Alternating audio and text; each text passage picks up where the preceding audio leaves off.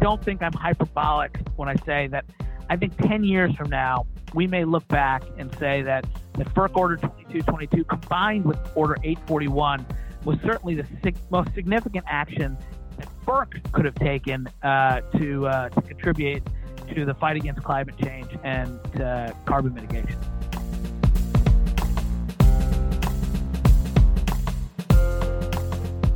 The Federal Energy Regulatory Commission may not come up often at cocktail parties. Remember those? But it is a government agency with immense power to shape U.S. energy policy and influence the country's response to climate change. In this episode, we speak to FERC Commissioner Neil Chatterjee about some of his recent rulings and his outlook for the future of U.S. energy policy in today's shifting political landscape. Welcome to Political Climate. I'm Julia Pyper, your host, a contributing editor at Greentech Media and a senior fellow at the Atlantic Council. The Federal Energy Regulatory Commission, or FERC, oversees the interstate transmission of electricity, natural gas, and oil, as well as natural gas and hydropower projects.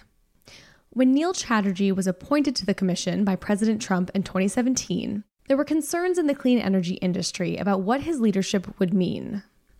Headlines dubbed him things like McConnell's coal guy and fossil fuel champion Chatterjee, referring to his role as a former aide to Senate Majority Leader Mitch McConnell. But Chatterjee's role at FERC has proven to be much more complex than simply a coal guy, despite his sympathies for Kentucky coal communities. Chatterjee has said he believes FERC must proactively address shifts in the energy industries that it regulates and ensure that emerging technologies play an integral role in wholesale electric markets. In line with that, he recently voted in favor of rules supporting distributed energy resources and carbon pricing. His openness to supporting policies that benefit clean energy may have actually cost him his chairman title at FERC, having recently been demoted from the role by President Trump, while remaining on the commission. We discussed Chatterjee's work at FERC and his outlook on American energy policy with the commissioner himself. But first, joining me for this conversation is my Democratic co host, Brandon Hurlbut, who is a clean tech investor and a partner at the consulting firm Boundary Stone Partners. He's also the former chief of staff at the Department of Energy. Brandon, how was uh, your Thanksgiving weekend? It was low key. We were supposed to do a Friendsgiving uh, up in the Bay Area, but um, I've, I've never heard anything more liberal than a friendsgiving in San Francisco. So I'm, I'm sorry that didn't work out for you. My goodness. fair, fair, fair point. Fair point. So we played it low key. We were just at home. Uh, you know, my wife and I. Aw. Shane, that was uh, your voice there. Shane Skelton, a Republican on this show. He is a former energy advisor to uh, former House Speaker Paul Ryan, and he's currently a partner at S2C Pacific, where he works on energy policy. Shane, uh, yeah, you traveled for Thanksgiving. How was that? Where'd you go? It was amazing. Uh, we went to Boise, Idaho, but we we drove up in a sprinter van. So we did Yellowstone this summer, and we didn't make the same mistake. We actually got a sprinter van with a bathroom in it, so I didn't have to pull over on the side of the road every five minutes for my kids. Isn't that stinky great. though? Isn't it? No, it isn't. We you don't smell a thing, and honestly, you know, it's it's uh, it made it so much easier. So we went up through um, Nevada and Oregon into Idaho as opposed to going through um, Utah like we typically do. It was a beautiful trip. Spent some good time in Boise. Came home and uh, I, couldn't have had couldn't have had more fun. COVID is is obviously devastating for a lot of reasons, but but I've been able to get out on the road, see more of America, which has been great. There you go, finding silver linings. Uh, yeah, we we zoomed my husband and I, uh, his family back in St. Louis, so it was one of those very COVID holidays. But uh, but now let's turn to our conversation of the day. I'm excited now to bring in FERC Commissioner Neil Chatterjee. Hello, sir. How are you doing this week? I'm doing great. How are you? Good. It's another sunny day in California, so can't complain there. So, I want to jump right in here with the scene setting question. As people in our audience may know, you came to FERC having previously served as an energy policy advisor to Senate Majority Leader Mitch McConnell. And then you were appointed to FERC by President Trump in 2017. We'll get into some of your work and the details of the orders that you've uh, advanced and voted on um, and what those mean for energy policy going forward. But to set the scene, how would you say your thinking has evolved on energy policy over these past three years, uh, if at all? Uh, well, thank you for the question. Um, I actually don't think my views evolved so much. um, as it just took me some time to get adjusted to making the transition from partisan legislative aide to independent regulator. When I first came on to the commission uh, in August of 2017, I was tapped to serve temporarily as chairman.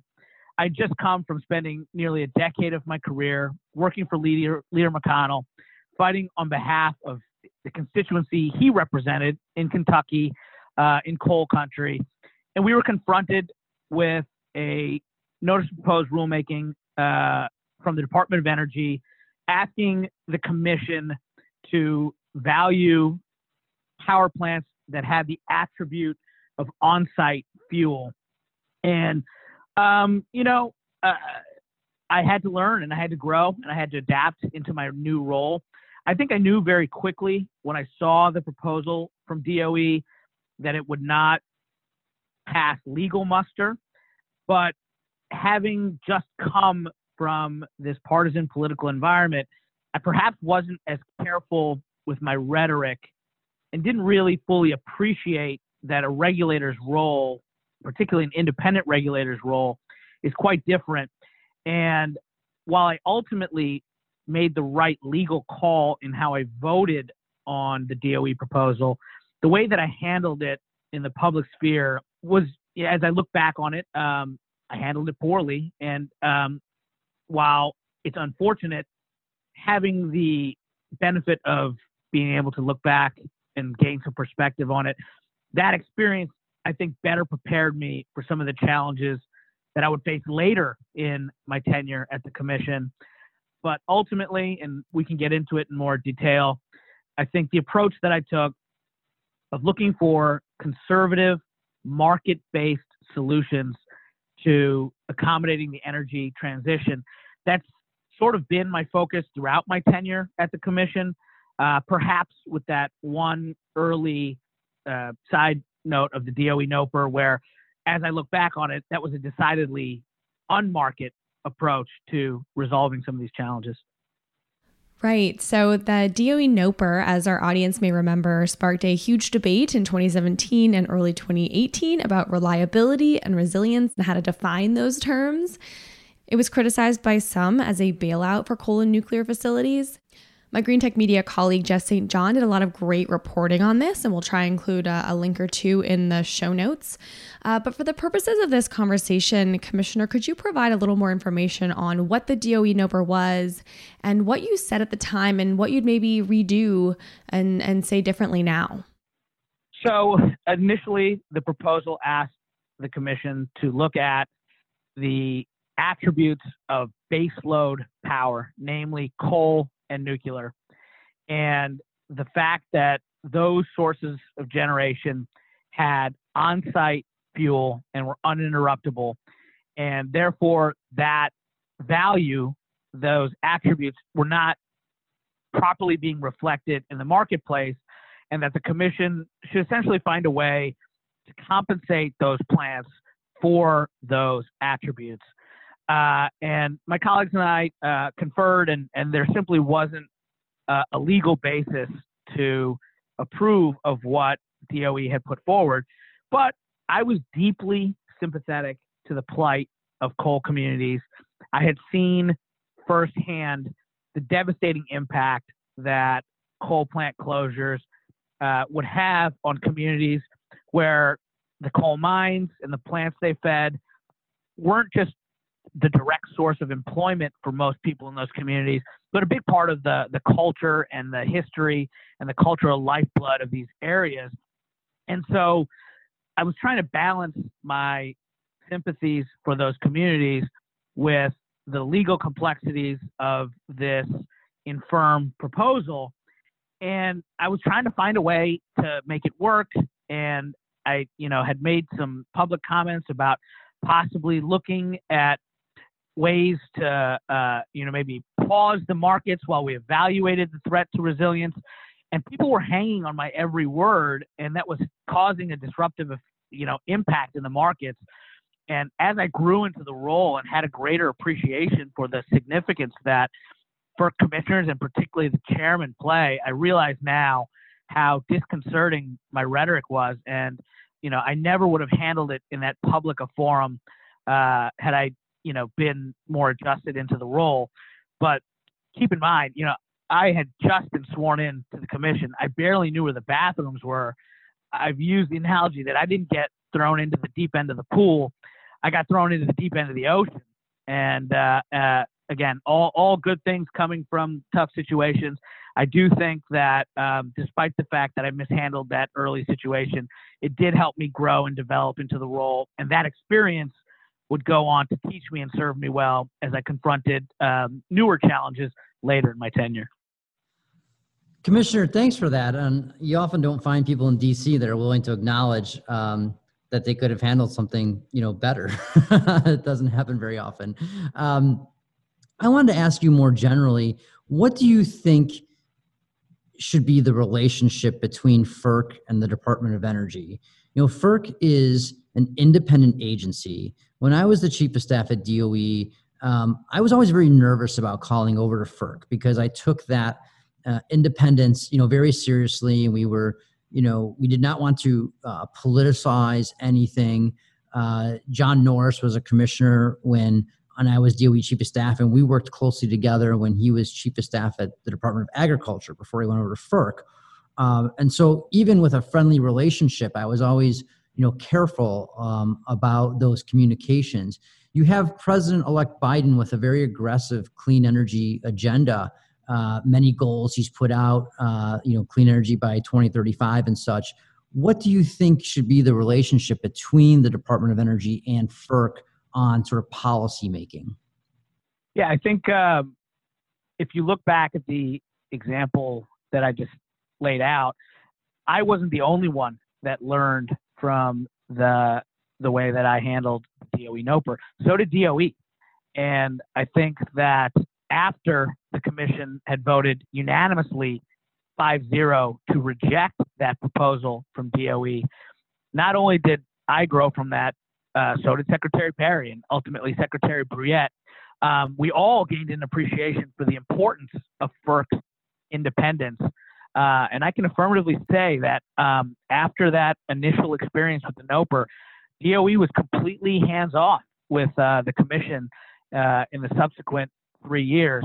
I continued to have a very uh, friendly relationship with Secretary Perry. I consider Secretary Brouillette to be a good and close personal friend but our engagements have been social and over bourbon, not over policy.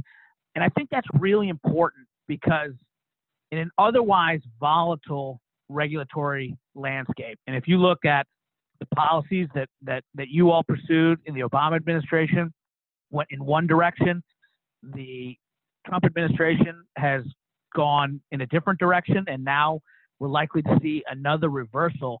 In the energy industry, where stakeholders are making 10, 20, 30 year investment decisions, trying to peg those decisions the pendulum swinging back and forth based on who's in political power, that's just completely untenable.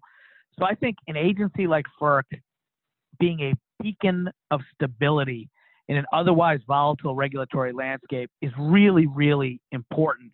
And so I hope that after that initial episode, um, the commission under my leadership demonstrated that independence, uh, and I'm optimistic that um, it will continue forward in the new administration. Uh, Commissioner, well, well first, uh, just for our audience, some clarification. Um, uh, the commissioner has been talking about the NOPR, which is Notice of Proposed Rulemaking. And just because we're going to get into the MOPR, the Minimum Offer Price Rule, in a little bit, I just wanted to clarify that so our, our, our audience knows we're talking about two um, different things. And real quick, actually, before jumping, Alphabet soup. Exactly, exactly. I forget sometimes, and Julia often reminds me that when you live in this space, you don't get confused. But but if you're if you're trying to learn about it, it can be it can be quite confusing. Commissioner, I want to I want to dig into the the MOPR, uh, especially in the PJM territory. But prior to that, based on what you have seen, because you were talking about sort of stability in policymaking a moment ago with Brandon, based on what you've seen through the MOPR process, uh, the Carbon Pricing Technical Conference, and just some of the other issues you've bumped into, including the NOPR. Um, do you think that FERC in the future, if you were king for a day, should have a larger role in setting energy policy and creating that stability? or do you think FERC's role should be narrowly limited to you know the markets and the costs and uh, you know making sure that there's sufficient power to meet the need? That's a great question. Um, I think FERC is naturally constricted under the Federal Power Act. You know, we don't have the authority to pick and choose amongst generation sources. We are not an environmental regulator. And so, given our complex energy markets, the authority we do have is a statutory mandate to ensure just and reasonable rates for wholesale power.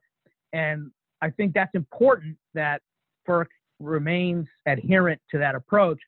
That doesn't mean, however, that FERC will not continue to be a central player in the energy policy landscape moving forward. I think as more and more questions arise about the energy transition and innovation and integrating new technologies, to me, that's where FERC's role as a market regulator hopefully will continue the approach that I laid out of removing barriers to entry for these innovative new technologies, giving all technologies the opportunity to compete on an equal footing. I think that's the role FERC can and should play. And I think it can be very effective in enabling the energy transition while staying within those statutory guideposts. So I, just want to follow up on that a little bit because I think I think you make some great points about the difference between what FERC's you know mandate is under the Federal Power Act and being an environmental regulator.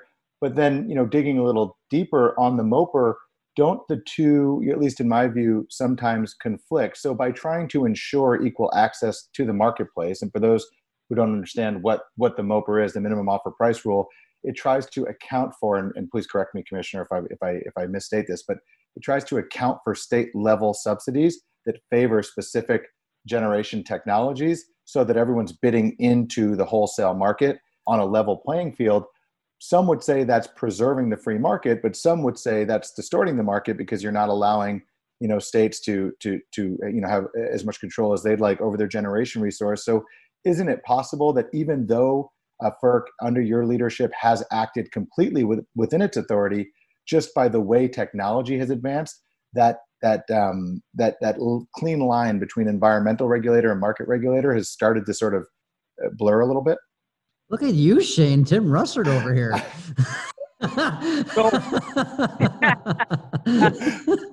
uh, having spent uh, years observing uh, Speaker Ryan up close, I know he expects nothing less than total expertise from uh, from his staff.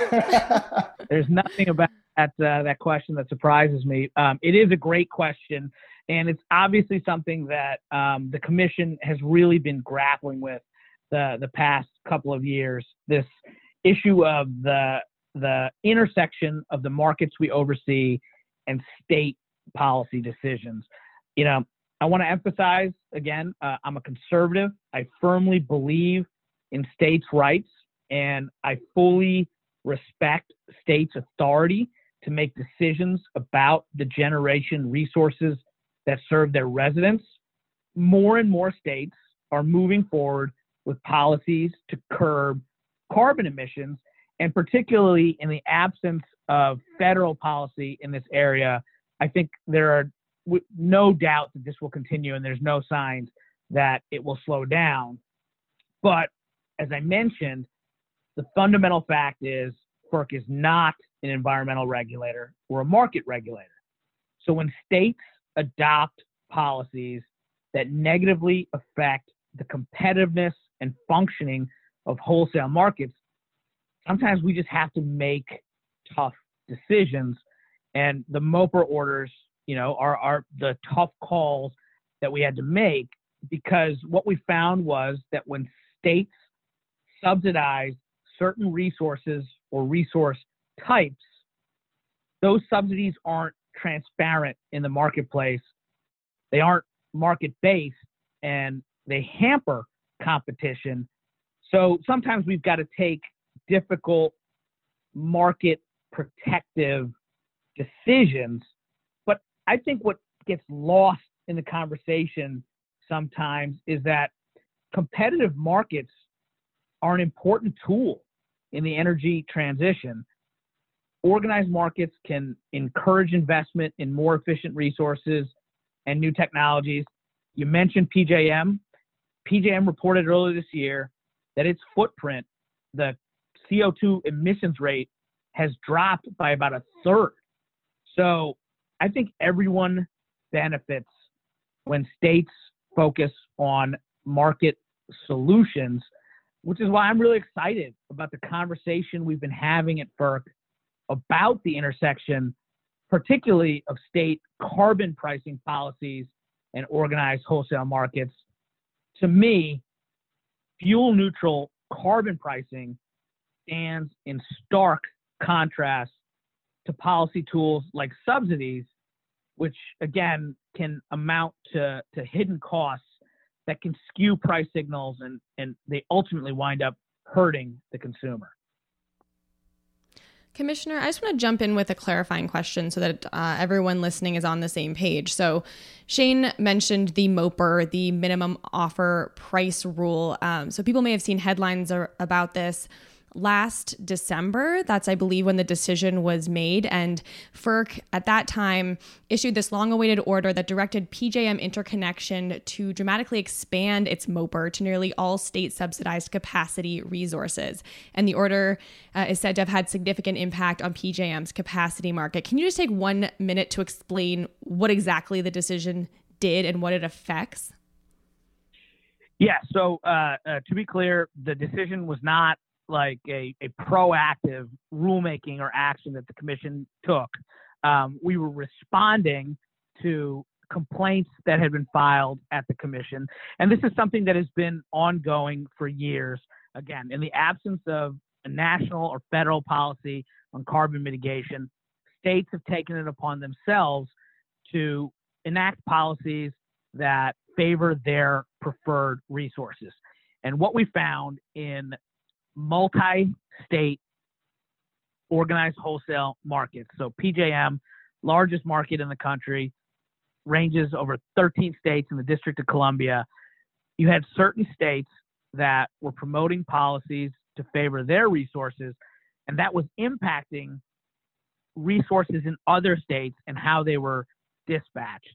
And again, these are the tough calls we have to make my colleagues and I, on a majority of the commission, came to the conclusion that if state A was promoting policies that favored resources that inhibited state D's resources from being dispatched, and state D did not necessarily favor the public policy objectives of state A, it was important that the federal commission intervene in that regard in response to a complaint that was filed.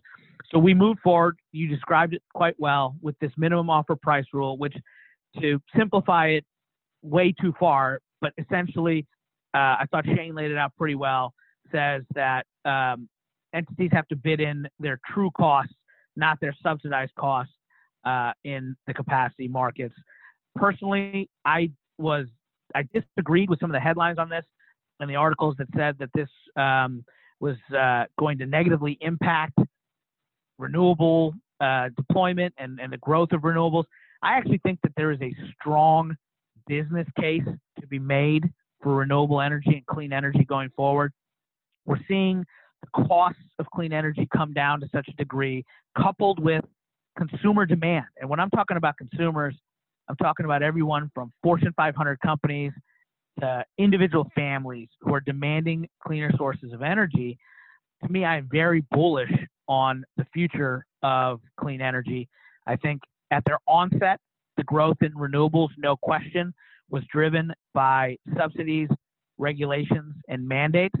I think renewables have evolved to a point where they can compete and thrive on their own without the need for these kinds of uh, price distorting policies. So I'm optimistic that once a couple of auctions have run, that people will recognize that this was not the existential threat to the growth of renewables that they feared, and that allowing market forces to play out will continue to lead to reduction in carbon emissions and the increased deployment of clean energy technologies. Now, forgive my ignorance on this, but I understand there's a link here between uh, carbon pricing and the rules there. So I've seen reporting in Utility Dive, for instance, that Calpine uh, in May indicated that it wanted to come workshop some solutions to the MOPR, is how it was reported, and that carbon pricing could be part of this. Commissioner, can you explain that? So, uh, I think the the headline of the article in Utility Dive and the contents of it um, uh, were a little bit different, but uh, I think to, to take a step back and uh, away from that particular uh, uh, article, what we're finding is that, in my view, a price on carbon, as I mentioned, because it's transparent and is a superior policy tool, in my view, than than price distorting subsidies. That if states can come forward with these kinds of policies, we made clear in our proposed policy statement the commission issued in October that the commission has the legal authority to evaluate whether such a proposal was was just and reasonable and we had the authority to to make that determination.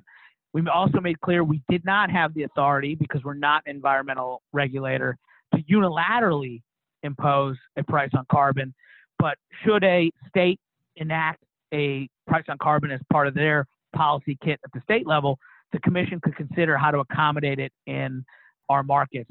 And so, in my view, uh, the reason that I supported that proposed policy statement built off the record that we put together at a technical conference on the issue that we held in late September. Um, I think that is a conservative market based approach to carbon mitigation in FERC jurisdictional markets.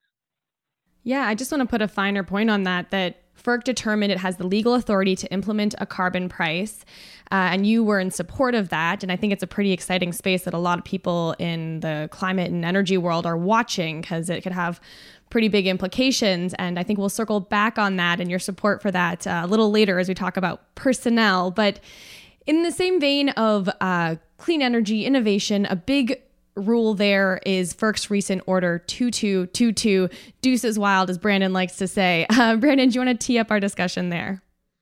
And Commissioner Chatterjee, you know, we're very excited about uh, FERC Order 2222, the deuces wild. Uh, as somebody who's very engaged in the distributed energy resource uh, world, uh, we see great potential, you know, for what you guys did over at FERC. Tell us about the order and, and why um, it's a big deal for our for the industry. Uh, well, thank you for that. And yes, I'm uh, quite proud of uh, 2222 or quad deuce, as I uh, like to uh, refer to it, uh, my staff. Um, look, this is a, a step that I'm really proud of. And it's in line with what I spoke to earlier, which is, you know, kind of my regulatory philosophy of allowing markets to, to operate efficiency efficiently and removing barriers uh, to market entry. And so what we did in Order 2222 was remove barriers to aggregated distributed energy resources or DERs. And here I'm talking about things like aggregated rooftop solar, uh, electric vehicles and their charging equipment, uh, really advanced appliances, things that hide in plain sight, uh, but really have tremendous power. And what this order has the potential to do, and, and I truly feel it was a historic landmark order, uh, is the, the simplest example. If you have a single electric vehicle, it can't possibly impact the market. But if through the power of technology, third party aggregators can harness the combined power of numerous uh, electric vehicles, then suddenly you're uh, able to compete with the power plant down the street. That will benefit consumers, uh, that will benefit the economy, and that will have tremendous benefits for the environment. One of the things that I'm particularly proud of there is not only could it lead to continuing the squeeze on carbon out of the US power sector, but if this action that we took to remove barriers to access on the power market side leads to the accelerated deployment of electric vehicles on the transportation side, you could also see a scenario where this power sector rule enables further squeezing carbon out of the transportation sector, which is our single greatest challenge as Americans as we confront uh, carbon mitigation. One thing that would be helpful for our listeners is maybe clarifying some of the state opt out uh, provisions uh, and, and how they work, uh, because I think there's been some confusion around that. So there's the FERC order on demand response, uh, 745 that I believe allows states to opt out uh, from those uh, demand response, you know, programs. Uh, and then there is FERC Order 841, which is dealing with energy storage, which contained a provision saying states cannot opt out. That was legally challenged, and the courts upheld your order on that. So, so states could not opt out. And then, from what I understand on uh, two by four, for two by four, two two two two, uh, there is no provision about uh, states opting out. There's some, you know, for smaller utilities they can, uh, but how should the industry think about whether states can opt out of this landmark ruling? Yeah, it's a great question, and uh, thank you for also bringing up uh, Order 841. Uh, for your listeners, that is an order that removed barriers to entry for battery storage technologies. As you mentioned, that initial order was challenged on jurisdictional grounds at FERC. It went all the way up to the DC Circuit, and we prevailed in the DC Circuit. And that actually uh, really strengthened the foundation uh, of Order 2222. Um, the two orders really share the same DNA.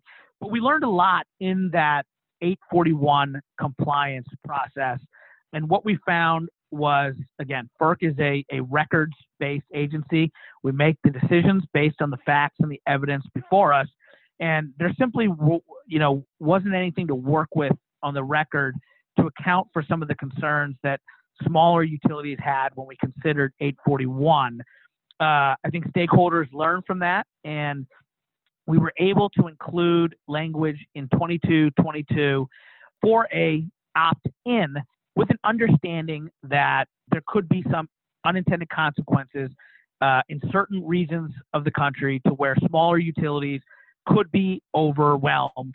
And so we provided this opt-in option. Um, what it will mean for stakeholders, I think a lot of this will be borne out in the compliance process on 2222, which uh, compliance filings are due in July. I think the commission will spend uh, a great amount of time in 2021 and 2022 working through those compliance filings. And I think what you'll see is there'll be different approaches in different parts of the country. My hope is that as stakeholders work with the various RTOs and ISOs in different regions and sort through some of these complex behind the meter issues, that you will see entities eagerly opt in and participate when they see the benefits of this rule. But it's it's really complex. There's a lot more work to be done. But uh, I'm very excited about the potential and the possibilities that that that this rule could bring forward. And uh, I don't think I'm hyperbolic when I say that. I think 10 years from now, we may look back and say that the FERC Order 2222 combined with Order 841 was certainly the sig- most significant action that FERC could have taken uh, to uh, to contribute to the fight against climate change and to carbon mitigation. Between you know FERC 2222 and the 745 order on demand response, is FERC thinking differently about distributed energy resources versus demand response for access to the wholesale markets? So uh, again, uh, in 745, uh, the approach we took to DR, um, we take a similar approach here in 2222. I want to be uh, very clear about that. There's not a distinction in our approaches there. Commissioner, I want to zoom out a bit um, and just to sort of set up these questions, I want to throw some shade at Brandon because I know that while I think he, you know, trusts uh, my intentions in trying to find uh, a more decarbonized future, he doesn't have a lot of faith in our in our party writ large, and I want to want to try to set him straight. There's very few people who have been as involved in energy policy making um, at the level you have, and by that, of course, I mean as an independent regulator at FERC, but also um, as the the top energy aide to the Senate Majority Leader, who you know has probably been more influential on public policy than than many others uh, in the history of the United States. So I, I think you've got a pretty good seat uh, from the bird's eye view. And so my double-headed question, to the extent that you're able to answer, is what do you see as possible within the next five to ten years in public policy towards decarbonizing the power sector? And do you see Republicans writ large being part of a solution, whether that's a big bill, whether that's several different bills? Do you think the Republican Party in the House and the Senate, elected Republicans, I mean, um, will participate in some larger public policy making effort to try to decarbonize our economy sooner rather than later? Yeah, it's a fabulous question. Uh, a lot to unpack there, but let me let me give it a shot and cite to a couple of examples. Um, so I just mentioned 841 and 2222. Um, these were both rulemakings that were initiated by prior leadership at the commission under chairman who had been appointed by President Obama.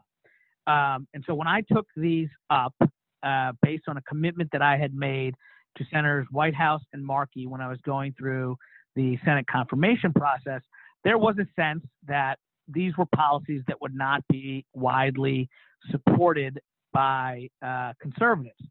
And what I found is we moved first on battery storage. When we completed that Order 841, that battery storage rule, it was challenged in the courts, and you didn't see a lot of support for battery storage technologies at that time. Well, we moved forward with the rule, we moved forward with the compliance process, and now, fast forward a couple of years, and you're seeing Republican lawmakers in Congress, in the House and the Senate, in state capitals, as well as industry embracing 841. And when we got to 2222, which is a remarkably forward looking rulemaking, you haven't seen a lot of opposition to it. And I think that's because conservatives around the country have noted that this type of market based approach to carbon mitigation is something that uh, is is worth exploring and they can be supportive of. Similarly, and I'm sure you'll want to get into it um, later on in the conversation when we talk about personnel matters, but I will note that if you look at the parties that approach the commission asking us to convene a technical conference to explore the viability of a carbon price in FERC jurisdictional markets, we're talking about some really uh, hardcore left wing liberal groups like the Natural Gas Supply Association and the Electric Power uh, Supply Association, American Petroleum Institute. Um, I think what is remarkable. So left wing. if you look at the comments that have been filed regarding the proposed policy statement on carbon pricing that have been put forward, almost the entire energy industry has put at least constructive, if not outright supportive comments forward. And I think that is an indication of how far the, the landscape has shifted on these issues. And I am optimistic that Republicans and conservatives can play an important role going forward. And I think the key elements to garnering that support are going to be focused focusing more on what I stated earlier is the business case for clean energy. And not only are we going to see increased consumer demand here, you're going to see increased investor focus. And I think that's going to drive the debate and the dialogue. And so um, I've already seen it firsthand uh, that Republican lawmakers in Washington and around the country are embracing these kinds of market driven solutions to carbon mitigation. And I think that's only going to increase in the years ahead. Yeah, uh, a shameless plug here for a series that we're running in addition to our regular Thursday shows called Ditched, that looks specifically at the financial sector and how they're pressuring uh, all kinds of uh, companies to decarbonize, including oil and gas companies. Uh, that's an that's a topic we looked at in a recent episode. So yeah, it does seem like the entire landscape is shifting here.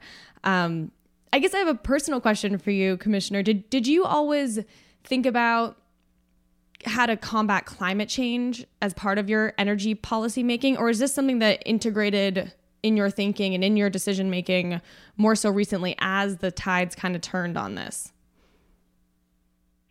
So as I made the transition from staffer to principal, once I had a platform of my own, I made it known very quickly that despite the fact that I was a Republican from Kentucky, that I believed climate change was real, that man had a significant impact, and that we needed to take steps to mitigate emissions, but that I wasn't in favor of heavy handed regulations or mandates, but preferred a more market driven approach. Initially, my strategy when coming into the commission was uh, I, I, never thought, uh, intended to be, hoped to be chairman. I had always thought that I would be a commissioner uh, alongside my dear friend and colleague, the appointed chairman, Kevin McIntyre. And my, my objective was to push Chairman McIntyre on these issues to embrace this market driven approach. And I think he was in agreement in a lot of these areas and actually put many of these policy initiatives into motion. Sadly and tragically, uh, Chairman McIntyre uh, became ill and passed away, which thrust me into the chairmanship where I wanted to be very deliberate and strategic in how I went about this approach. And so, in everything from approving LNG export facilities, which, in my view, will lead clean U.S. LNG, displacing more carbon intense sources of fuel, particularly in Southeast Asia, will have a positive benefit of lowering global carbon emissions, to working with our international allies on market design that's been uh, kind of an underreported element of what the commission has done the last couple of years. We've been meeting with our allies around the world, and what they're asking for is our expertise and our guidance on how to design markets in their own countries because they've seen the benefits of uh, how our markets have effectively mitigated carbon, and they want to learn from that and build upon it. And, and that's been an important part of it. Obviously, 841 and 2222. There's a separate order 845 on generation interconnects. Uh, we've moved forward the dialogue on carbon pricing. We're looking at offshore wind integration. We're looking at uh, uh, electric vehicles and, and EV integration. Um, these are all market driven solutions that I've kind of championed in my role as chairman that I'm quite proud of that are very much in line with a conservative way of thinking and I'm optimistic that we can continue to build on it. There's so much to discuss, and you've laid out so much uh, really brilliantly here. Uh, we just have a couple last questions that we'd be remiss if we didn't bring in because they are newsy, and in fact, we're kind of burying the lead here because we are speaking just less than a day, really, since uh, Allison Clements and Mark Christie were sworn in as the newest members of FERC, which brings the commission back to five members uh, for the first time in a long time. Uh, we're also speaking as there's been a new chairman appointed to FERC, James Danly. Uh, and of course, that changed your role in the process. I guess I want to start with that pricklier question. What is your understanding of why that shift was made uh, to the chairmanship, and what do you think it will mean for the work going forward? I'm speculating based on um, uh, what others uh, have told me and um, uh, informed speculation, but it's likely uh, the actions I took, particularly moving uh, aggressively with the proposed statement, policy statement on carbon pricing, uh, by signaling an openness to, to consider that that may have rubbed people the wrong way. Potentially, there are some who viewed 22-22, which I personally think is very much in line uh, with conservative market driven policy. But there might be some uh, who thought uh, that that was a bridge too far. Um, and finally, uh, there was uh, an executive order uh, barring diversity training, which we had already commenced. diversity and inclusion training, which we'd already commenced at the agency. I didn't think the training that we were uh, conducting was controversial or divisive at all uh, and pushed back there, and maybe that rubbed some folks the wrong way. Um, so that's my speculation, and um, uh, to me, uh, it's fine. It, it, it, doesn't really change much. The agenda that we're going to carry out over the next few months is the agenda that my team and I have been working on for some time anyway. Uh, and then President-elect Biden will uh, be able to appoint a, a, new chairman in January. uh, you mentioned, uh, my two new colleagues, future commissioners Clement and Christie, were confirmed by the Senate. Uh, I look forward to, to working with both of them, along with uh, Commissioner Glick and now Chairman Danly in the future. Um, I intend to stay and finish out my term. A lot of people are focusing on the fact that um, Republicans will hold a 3 2 majority uh, on the commission for as long as I'm there. And I personally think that that is not something folks should be alarmed by.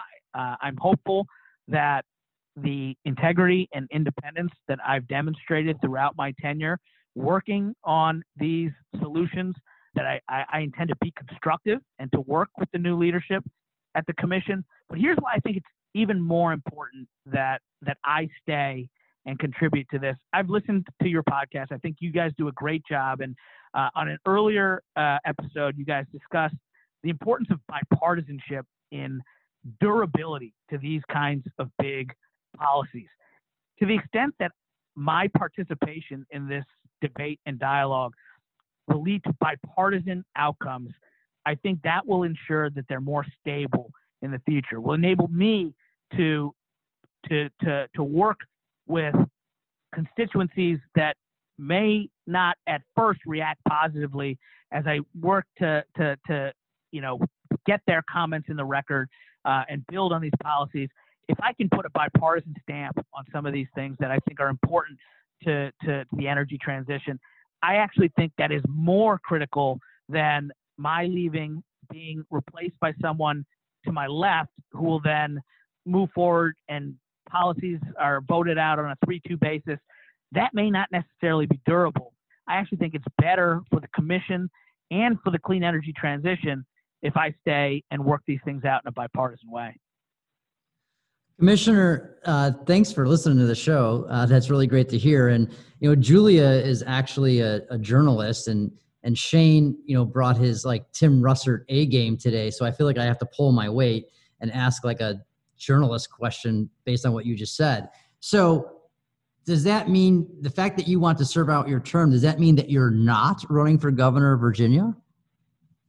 You know, that's a great question. Uh, uh, I uh, uh have uh, obviously, you know, uh, Shane and I came up through the political ranks. I think when you work in an organization, if you're an ambitious person, you want to move to the top of your organization. And I've spent the bulk of my career in public service working for elected officials. And so naturally, I've been curious about uh, possibly uh, running for office someday.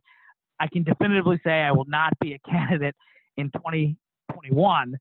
I intend to serve out my term at the commission. What I will say is, at the conclusion of my my FERC tenure, if it's up to me, uh, this will most certainly not be my last stint in public service. I don't know if a future stint will be elected, appointed, staff or volunteer, uh, but I will serve my country again in some capacity. Well, because of that answer, um, Commissioner, I'm not going to ask my final question. I'll turn it into a statement. My question was going to be where should I expect to see um, Neil Chatterjee in four years? But I'm going to change that um, to uh, I'm a big supporter, uh, really impressed with what you've done at FERC. So, whatever you decide to do next, uh, call me for help. Happy to, to contribute or be helpful in any way. How about that? That's a statement, not a question, but that's how I want to close it out. Here's my resume. Here's my email. No, you can I, find I me on that. Twitter. I, I, be, I, want to be a supporter. I want to be a supporter. Can, can I ask a last, another last question then? And Shane didn't ask is, what do you think generally on nominations? I mean, I was very encouraged to see the, you know, Allison and um, the other gentleman get confirmed yesterday. Do you think McConnell is going to confirm Biden nominees generally, or are we going to be in sort of a war of attrition just trying to get uh, Senate confirmed spots uh, through the Senate? I, I, say this with no information. I've had no conversations. Uh, my sense of it is is most members uh, uh, of the, the caucus believe that presidents should be entitled to, to choose their cabinets. Will everyone get through? Uh, maybe not, but uh, I think by and large, you'll see members of the Senate willing to give the president elect his cabinet. Commissioner, we often end our show with a segment called Say Something Nice, where you have to say something redeeming or positive about the opposing party. Could we just end with one from you? Look, um, I had the opportunity to engage with then Vice President Biden numerous times during uh, my tenure on the Senate staff. And what was remarkable to me is on the instances that I would run into him when he was visiting the chamber, uh, I was a lowly, insignificant staffer on the floor, but he always made it a point to to stop and talk to me and check in on me. And he remembered that I had kids. He remembered that they played soccer and I was their coach, and would always ask uh, how they were doing, how our season was going. And on a couple of times, he told me that he knew it was exhausting for me to do it, but that I would never regret being an involved father the way that he was. And I will always appreciate and uh, remember his kindness and decency. And while I may have significant disagreements with him on policy, I truly wish him well uh, for the future of our country. I think there's no better note to close out on than that. Uh, FERC Commissioner Neil Chatterjee, thank you so much for your time. Thank you for having me. All right. Well, we'll let the commissioner jump off the line here. Thank you so much, sir. Turning now to Brandon and Shane for your final closing thoughts. What is your say something nice for this episode? Brandon? My say something nice is actually about our guest, uh, Commissioner Chatterjee. I mean, he exercised independent judgment under the face of extraordinary pressure, whether it was from the initial DOE, um, you know, interference he talked about the beginning of the episode, uh, or what happened to him because he, you know, had some interest in carbon pricing, uh, wanted to learn more, or did diversity training. I mean, those are things that uh, you know you shouldn't suffer consequences for. Uh, and many Republicans today have been lived in such fear of President Trump that they've been unwilling to exercise independent judgment. And that has been the thing that has been most disappointing to me about the Republican Party in general over the last couple of years. Like I understand one person uh, like President Trump, but to have you know basically an, an entire party enable that.